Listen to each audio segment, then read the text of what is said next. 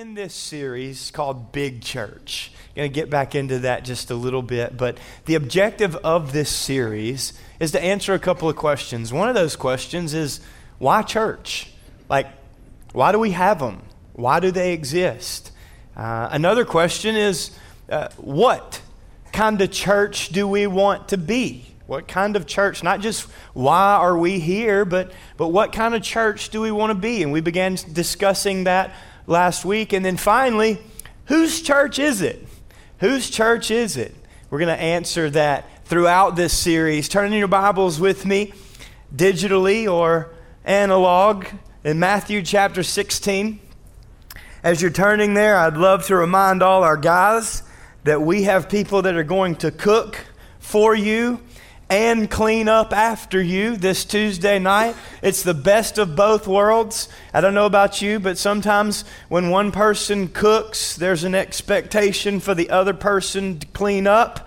Uh, it's just my house. Okay, that's cool. But this Tuesday night, we're going to do both for you. So come and join us for the men's dinner. We're excited about having what we're having, and I know what it is, but I'm not even going to give it away. I will tell you if you miss it. Matthew chapter 16, verse 18, Jesus says, I say to you that you are Peter. That is the Greek word Petros. Last week I held a small stone. You are Peter, Petros. Jesus delivered this message at Caesarea Philippi at the bottom of, bottom of Mount Hermon at the base of the temple of Pan, where there was a cave where people practiced pagan worship and idolatry, Jesus looks at Simon, son of John, and says, I say to you that you are Peter, you are Petros, you are a small stone, and on this rock. I believe this to be a sermon illustration. This rock is a different word than the word that Jesus just used. This word means large stone. Upon this large foundational stone, Peter, you are a small part of the foundational stone upon which I will build, everybody read it with me, my church. So, whose church is it going to be? According to Jesus, it wasn't the Assemblies of God church. According to Jesus, it wasn't the non denominational church. It wasn't the Southern Baptist, the Free Will Baptist, the Missionary Baptist. It wasn't the Methodist, the Catholic, the Protestant, the Reformer. It was the one church that Jesus wanted to put his name on. It's his church, it's not the pastor's church. It's not the people's church. It's not the board members' church. It is the church of Jesus Christ, the Son of the living God. And when his name is on the people that make up the body, he says, the gate of hell itself will not prevail against what I want to build. It's a really powerful message that Jesus spoke directly in, and I believe Jesus is still this day speaking into the heart of his people.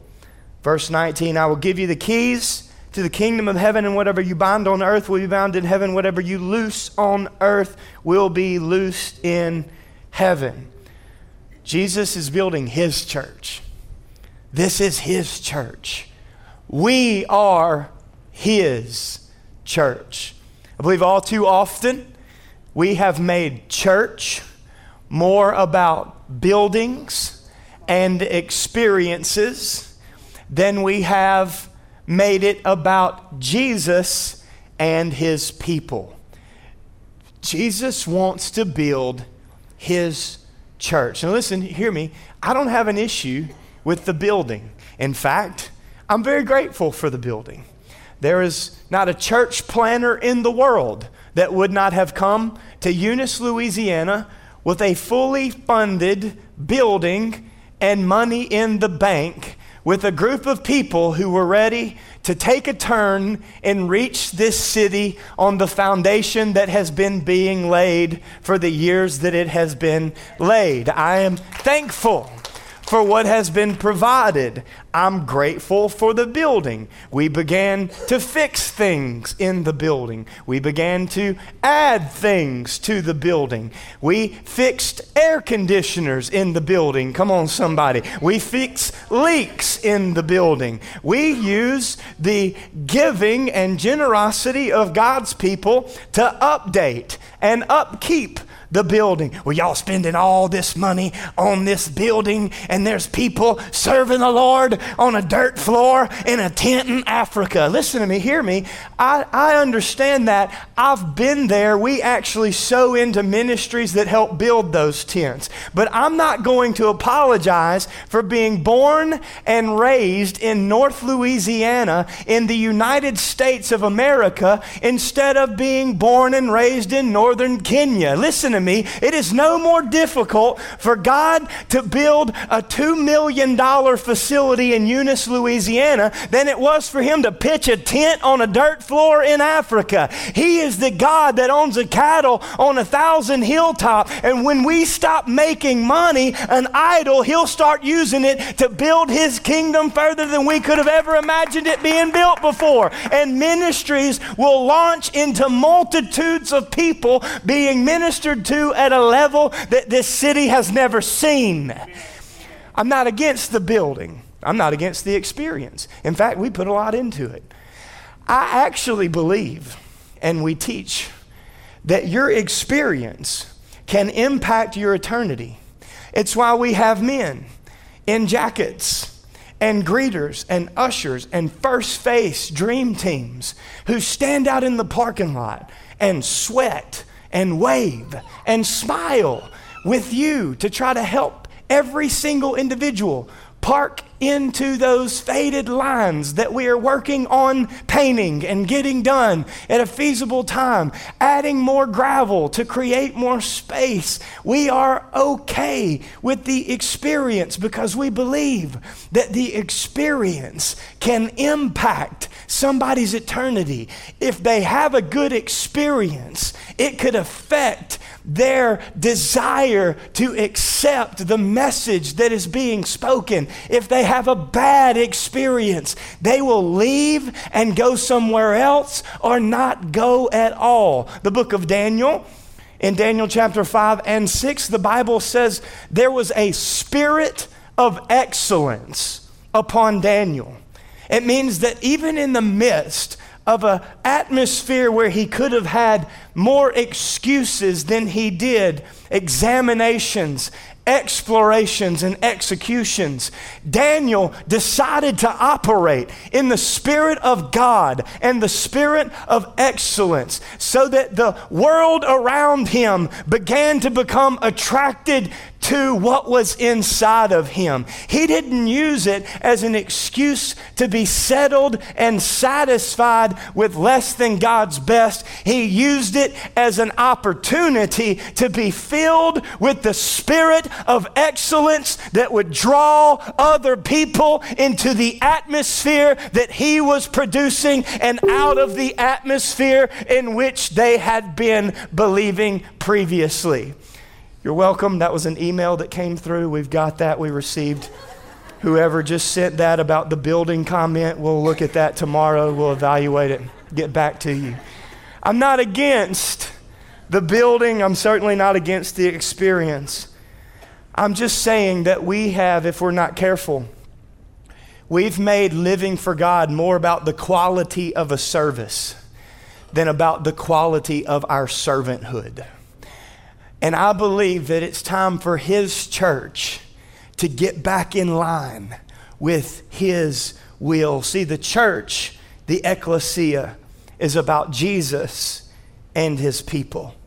It's not about religious acts, it's not about works that lead to salvation, it's not about trinkets and symbols, graven images, or anything carved by the hands of men. Not too long ago, just a couple of weeks ago, we had a very well intended young man come into our office and he had a brown paper sack and he wanted to meet with one of the pastors. He wanted someone to bless him and pray over him.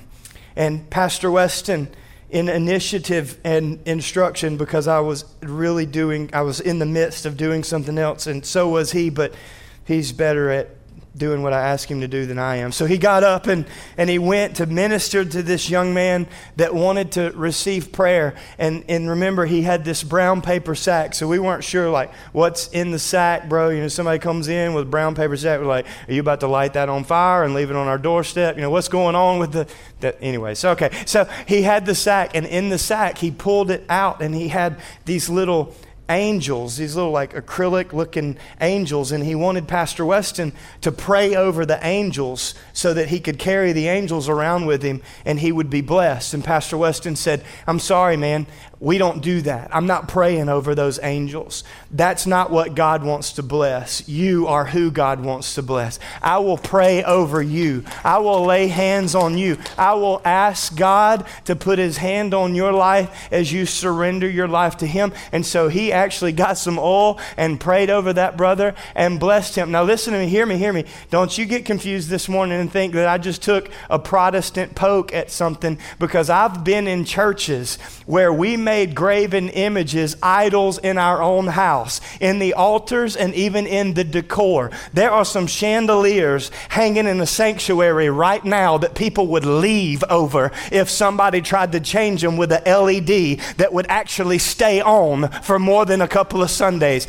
There is, in a church that I've been in, in the back of the church, a baptismal with an archway, and inside of that baptismal is a dove carved out of styrofoam, painted with pearl uh, luminescent paint and it shines and brightly for all the people. When I was on staff at the church, I changed a light bulb and put a different color on the dove. You would have thought that I blasphemed the Holy Ghost by putting a different color light on top of the dove carved out of styrofoam in the baptismal tank. Listen to me, friend. It doesn't matter what's on the stage, which kind of light is hanging over your head. If it speaks in a spirit of excellence. It leads people into a conducive relationship with Jesus Christ. The power is not in the styrofoam dove pinned up against the wall, the purple light, the yellow light, the white light, or anything else. It's not in the water that we dip them in.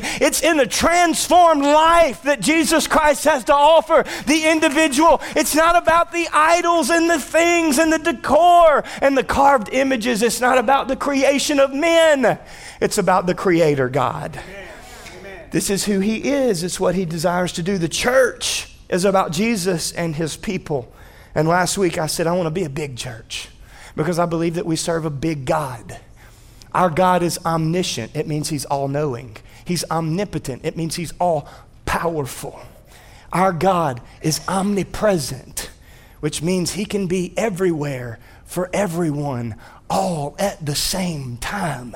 We serve a big God. Well, I don't care if we have a lot of people as long as we have spiritual depth. I don't want to be seeker friendly. I want to be spirit filled and deep cries unto deep. Yes, it does. But when is the last time that you read throughout the scripture and we had to make the decision between being deep and wide all at the same time? I believe that we serve a God that neither height nor depth nor width or distance can separate us from his love. So at the same time as we cry deep unto deep. We can continue not to just add in the first six books of Acts, but multiply in the name of Jesus and by the power of God. I want to be a place where those who are in bondage to depression, anxiety, addiction, and fear can come in and the chains can be broken off at the name that is above every name,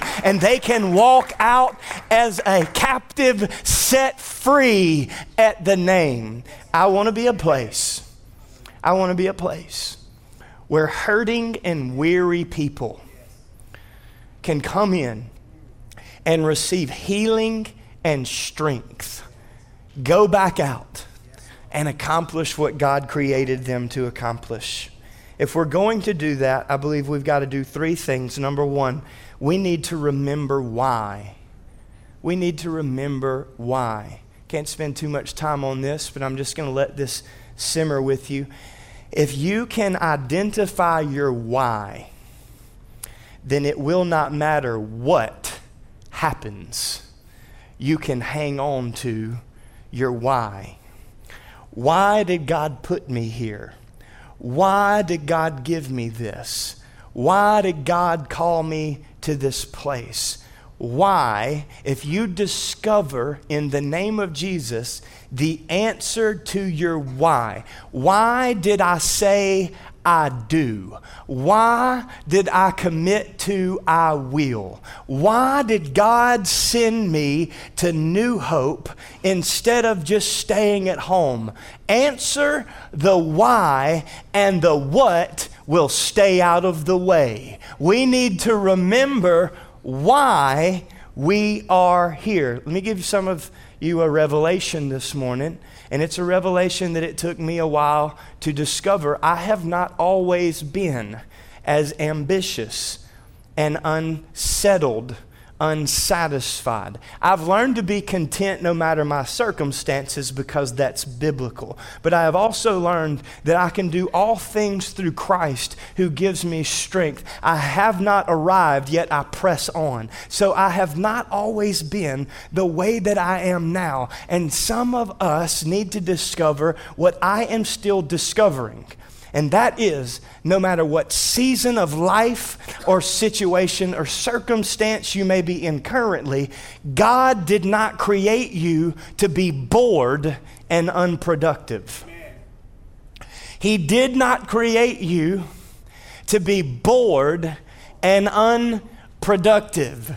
It is why the most boring television that this thing could actually show takes place in the middle of the day, and we refer to it as daytime television. Now, this is not a biblical absolute. This is just me flowing with you here today. It's called daytime television because we are supposed to use the light to be a living example of His love. We serve a God that created all things in six days and then rested on the seventh. Maybe some of you work through the night. Maybe some of you have worked through the years. I can promise you, if you still have the Spirit of God breathing into you, He has a reason that you woke up this morning and you'll wake up tomorrow morning. He didn't create you to go through life, set yourself up on a holy pedestal, lean back in a salvation recliner, and just hope your way to heaven for the rest of your life.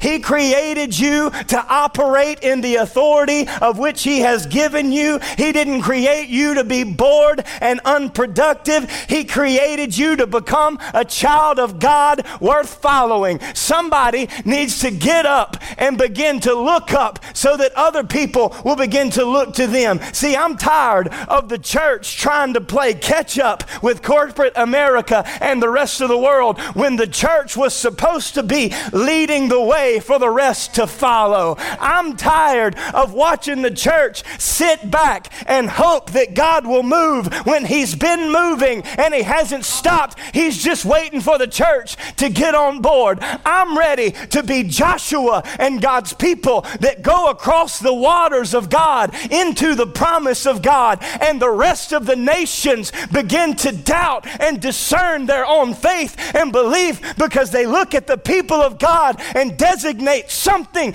different inside of them that they are afraid they cannot live without any longer.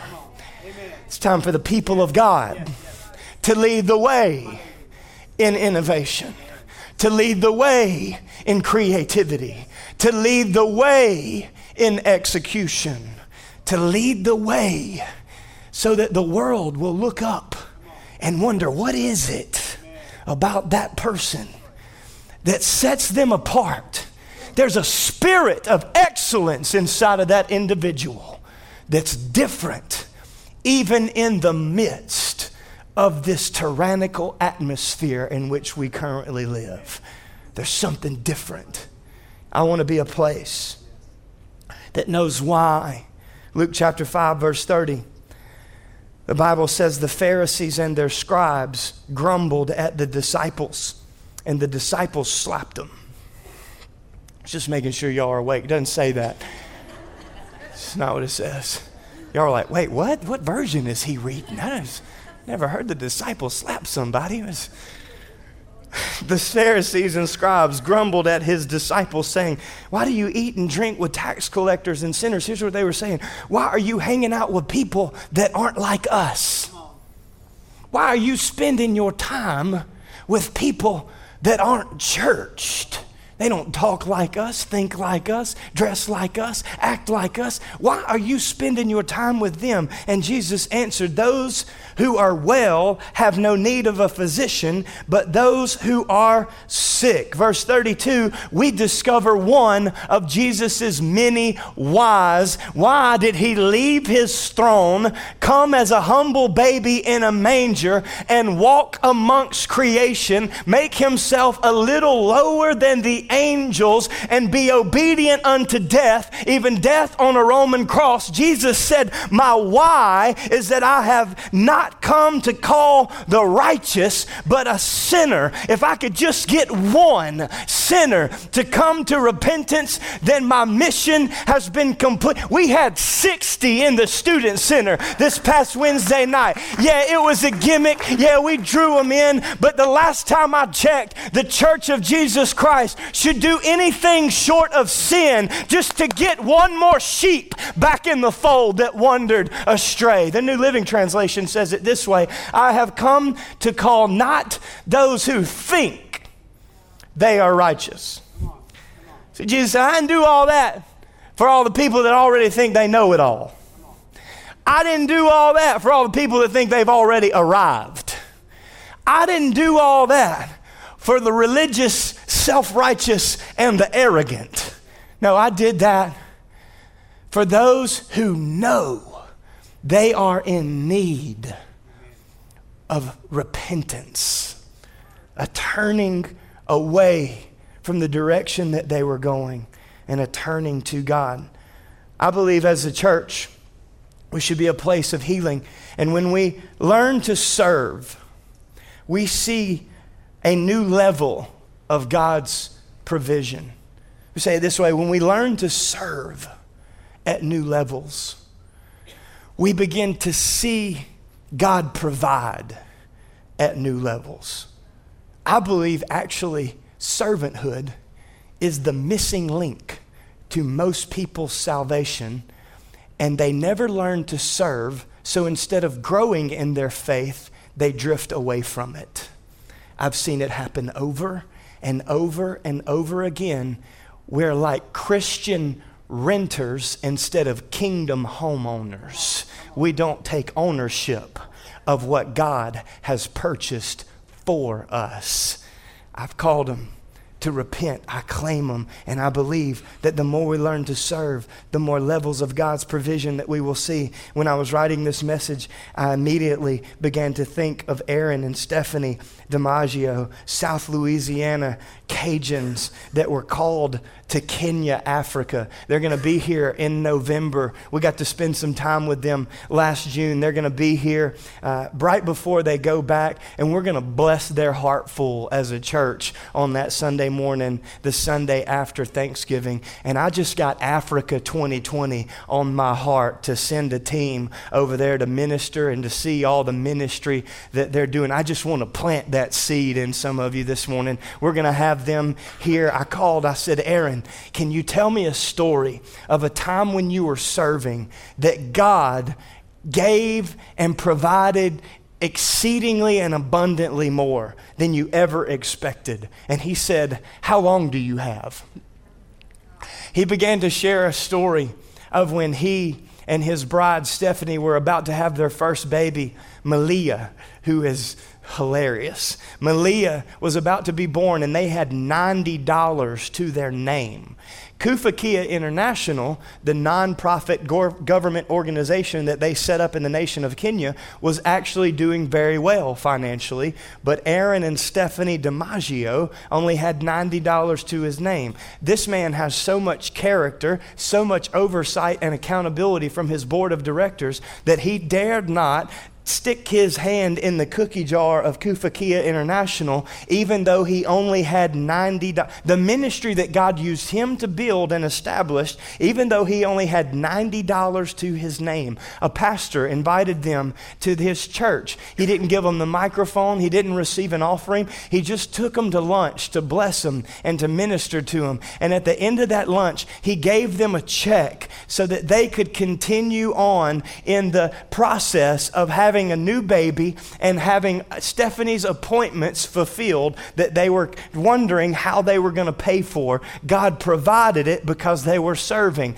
They went back to Africa not very long after that, and instead of just renting an apartment in a better place with more uh, things that this city would have to offer, amenities and whatnots, they felt like the Lord was calling them to buy a piece of property. They have now built a house team housing, a kitchen, and a classroom where they offer free English language classes so that people can learn how to speak English and ultimately read God's Word. They've built all of this now with a chew and a borehole, cho and a borehole right there on the property that would provide uh, sewage for the people nearby and clean drinking water. Before any of that happened, they saw this land in the middle of nowhere and that a mountain that God felt like he, they felt like God was calling them to. When they could have built over here, they felt like they were supposed to purchase this.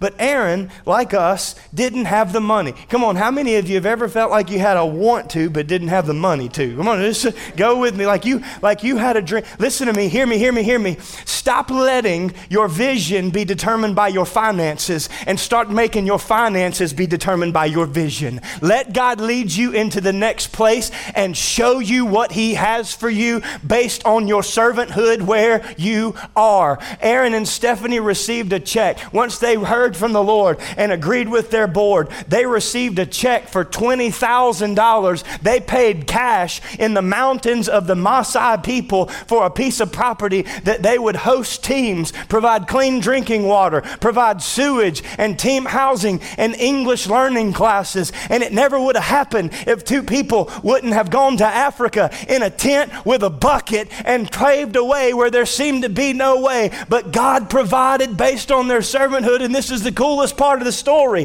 The $20,000 check that they received came from one family, it was their severance pay from a job they just lost crazy, extravagant generosity. And that family may only know what they were used to do on the other side of God's kingdom. They may never see in this life. But I can promise you that when you learn to serve, God will lead you. We need to remember who it is that we serve. We need to remember who it is that we serve. If you're taking notes, write this down. Number two, remember who He is. He, he performed over 40 recorded miracles in the gospel. Some people received a miracle just because they walked into His presence. In the book of Matthew, chapter 8, it opens up. Jesus heals a man with leprosy. He goes from the man with leprosy to a Roman officer who had a servant boy that needed his healing. Remember, I'm talking about being a healing church this morning. He met with a Roman officer that needed his healing. Jesus said, I will come and heal him. And the Roman officer, the unbeliever at the time, the not person that should have been expecting this, the not child of God, said, Lord, I don't need you to come. I just need you to give me a word. Just say the word, and my servant will be healed. There are some times in our lives, I wish I had more time to preach this, but we need to just say the word mentality back in our hearts. That if we could just get a word from God, we could take it back to the people that need it the most. It's not even for us, Jesus. I just want to carry it so that I can give it away to somebody else that needs it even more than me. Jesus goes from the Roman officer to Peter's mother in law, and he heals her of a sickness. Now, I don't know if Peter really loved his mother in law or if Jesus was just mad at Peter. But he healed his mother in law. And the Bible says she immediately got up and began to serve them. In the midst of all of this, all these miracles, In verse 16 of Matthew chapter 8, the Bible says that evening, many demon possessed people were brought to Jesus. Now, look, I'm not him. And I'd have been like, look, my day's been full. I've, I've already done like a servant boy and a mother in law. Like, that's all I got, okay? I ministered to a servant boy and mother in law. Like, I got nothing left right now. I'm spent. But they brought, the Bible says, many people Many demon possessed people were brought to Jesus. Watch this. And he cast them out by holding them upside down and dumping them in a bucket of olive oil filled with frankincense. He went and got 17 crosses, screamed in their face, shook them around, threw them up against the wall until that devil got out of that demoniac. No, no, no, that's not what it says. It just says, with a simple command. See, you don't need me to say the name of Jesus in society. You just carry him with you.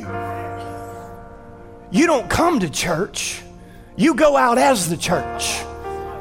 With a simple command, he cast the devil out and healed all the sick. By the way, healed all the sick people the mentally, the physically, the emotional. Listen, we are the most medicated and yet the most miserable society that has ever existed. And I don't have a problem with modern medicine or science or doctors or hospitals. I'm just saying that when we learn to lean more on created things than the creator of the things, we began to find more frustration than we do fulfillment. I give my baby two doses of medicine I don't like giving to her every single day. I'm not saying I have anything against medicine. I'm saying there's really and ultimately only one healer, and his name is Jesus. He was and he is and he is to come. And when we learn how to lean on him the way that he wants to work through us, then we will begin to see things that we have formerly only read about coming to pass. It's who he is. Verse 17 says, The word of the Lord was fulfilled through the prophet Isaiah, who said, He took our sicknesses and removed our diseases. Exodus 15, right there at the very end, I just want to show it to you. Exodus chapter 15, verse 26. If you diligently heed the voice of the Lord your God, all of these things will come to pass for you. If you diligently heed the voice of the Lord your God, do what is right in his sight, give ear to his commandments, and keep all of his statutes, then, if, then, I will put none of the diseases of which I have brought on the Egyptians. Hang on, okay. Well, I've been serving the Lord for a long time and I still get sick. Okay? But do we eat like everybody else? Drink like everybody else? Talk like, act like, think like, live like, obey like everybody else in the world around us and expect different things? See, the Bible says from Genesis to Revelation if you take heed and obey wherever the Holy Spirit tells you to, that He was and He is and He shall forever be the Lord Jehovah who heals, Rapha Matthew chapter 4. We understand the Old Testament. I'm glad that's good for them. Let's look at the New Testament. Jesus traveled throughout the region of Galilee, teaching in the synagogue and announcing the good news about the kingdom. And he, Jehovah Rapha that was, became and revealed himself as Jehovah Rapha that is. See, here's what he's saying the Old Testament and the Old Covenant that abided in Jehovah Rapha has now been fulfilled by a new covenant that will be an expression of Jehovah Rapha. He healed Jehovah Rapha, Jesus, in the Old and the New Testament. Under the Old and the New Covenant, He healed every kind of disease and illness. So, finally, what does this mean? What does this mean? Surely this means something for us, right? Surely this guy has not screamed and sped talk for the last 30 minutes and he doesn't have a point. What does this mean? It means, Mark chapter 6, verse 12. So the disciples went out Man, preacher, I was with you when you were talking about the goodness of God. I was with you when you were talking about everything that Jesus could do. I was with you when you were talking about what God can do for me. But Mark chapter 6 throws us a curveball. And he says, No longer is it just about what Jesus can do for you, but if you're a believer and you have become a child of God, it now is about what he's going to use you to do for somebody else. So the disciples went out telling everyone they met to repent of their sin and turn to God. Verse 13, watch this. They cast out many demons, they healed many sick people, and they invited them to church so somebody else could anoint them with oil and believe in faith that they would receive their healing. No, they went out from where they were, and God used them in the time period and the place in which He positioned them to reveal Himself to other people through them. That's what it means that God is still able. Jesus is still willing, and the same power that raised Christ from the dead, the same power that performed the resurrection of the Son of God, now lives and abides and dwells and operates in and through the disciples who claim that they believe in Him. Luke chapter 4. I'm finishing this. Spirit of the Lord is upon me, Jesus says, to proclaim the good news. Proclaim the good news. And you see all these things liberty to the captives, sight to the blind, and liberty to those who are oppressed. Jesus said that's the spirit that was alive and well in him. But then remember, he told Peter, Upon this rock I will build my church. I will build my church. And I will give you the keys to the kingdom of heaven. And whatever you bind on earth will be bound in whatever you loose on earth. So I don't want to be a church of healing. I want to be the church of healing. I don't want to be a place that people can come to. I want to be the place that people can come to. That a sick person can ask me for prayer in society. That a broken person can come up to me and experience the beginnings of the beauty that God wants to take from the ashes, even in Walmart, because there's really nowhere else to go. Ah, God can use me right here, right now, wherever I am. He is there with me. He is the same yesterday, today, and forever. He is a healer and He wants to use you to heal.